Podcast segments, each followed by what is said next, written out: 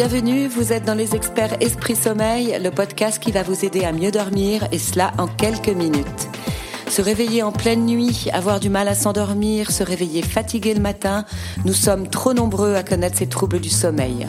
Le mal dormir est vraiment devenu le mal du siècle. En cause, nos nouveaux modes de vie, le développement du stress, la surexposition aux écrans ou encore la pollution sonore et lumineuse. Alors, pour vous aider, au micro, les experts Esprit Sommeil répondent à toutes vos questions. Ils sont médecins, sportifs, consultants, ingénieurs ou encore chercheurs et ils vous livrent les clés d'un meilleur sommeil. Écoutez, vous êtes sur la voie du bien-être.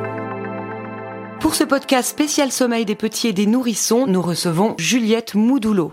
Juliette est consultante et spécialiste du sommeil des bébés et des enfants jusqu'à l'âge de 10 ans. Elle conseille et accompagne les parents qui souhaitent améliorer le sommeil de leurs jeunes enfants. Vous pouvez la retrouver ou la contacter sur son blog www.fedeboref.fr, fait comme une bonne fée, et nous abordons tout de suite avec elle la question du sommeil des nouveau-nés. Bonjour Juliette Moudoulot. Bonjour. Alors, le sommeil d'un nouveau-né est un sujet de préoccupation pour ces jeunes parents. Quels conseils pouvez-vous nous donner pour bien accompagner ce sommeil des tout-petits? Y a-t-il de bonnes habitudes à instaurer dès la naissance? Donc ça, absolument. On peut vraiment euh, instaurer des bonnes habitudes de sommeil dès le démarrage.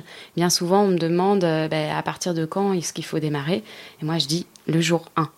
Donc déjà, la première chose qui est importante, c'est d'essayer de faire que le nourrisson différencie le jour de la nuit. Euh, donc comment est-ce qu'on va faire ça? Eh bien on va un peu exagérer euh, le jour et la nuit. Donc le jour, on n'hésite pas à aller dehors. Euh, bon s'il fait un petit peu froid, évidemment on couvre bien son nourrisson, on l'expose à la lumière du jour. Et puis quand c'est la nuit, c'est la nuit.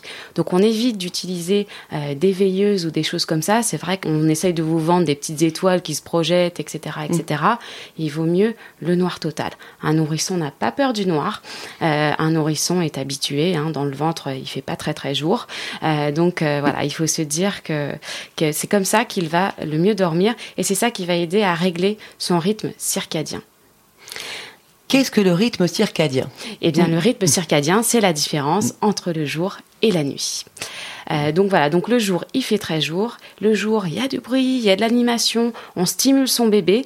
Et la nuit, au contraire, c'est silencieux, il fait nuit. Et même si au départ ça paraît un peu artificiel parce qu'un nourrisson va peut-être avoir un peu les mêmes cycles, le jour et la nuit, eh ben c'est important et c'est comme ça qu'il va vraiment euh, réussir à, à avoir des meilleures nuits.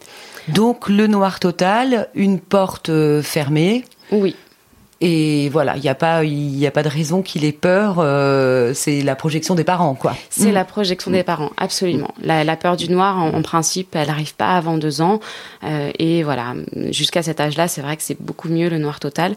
Et c'est avant six mois, on conseille aussi maintenant euh, que le nourrisson soit dans la chambre parentale plutôt que tout seul dans sa chambre. Donc ça, c'est pour limiter les risques de mort subite du nourrisson. Donc voilà, donc ça c'était le premier conseil, vraiment à différenciation jour-nuit. Euh, ensuite, d'essayer ben, d'accompagner un peu son nourrisson à faire la transition avec notre monde. Donc il était dans un ventre, il était, euh, voilà, euh, tout était remuant, etc.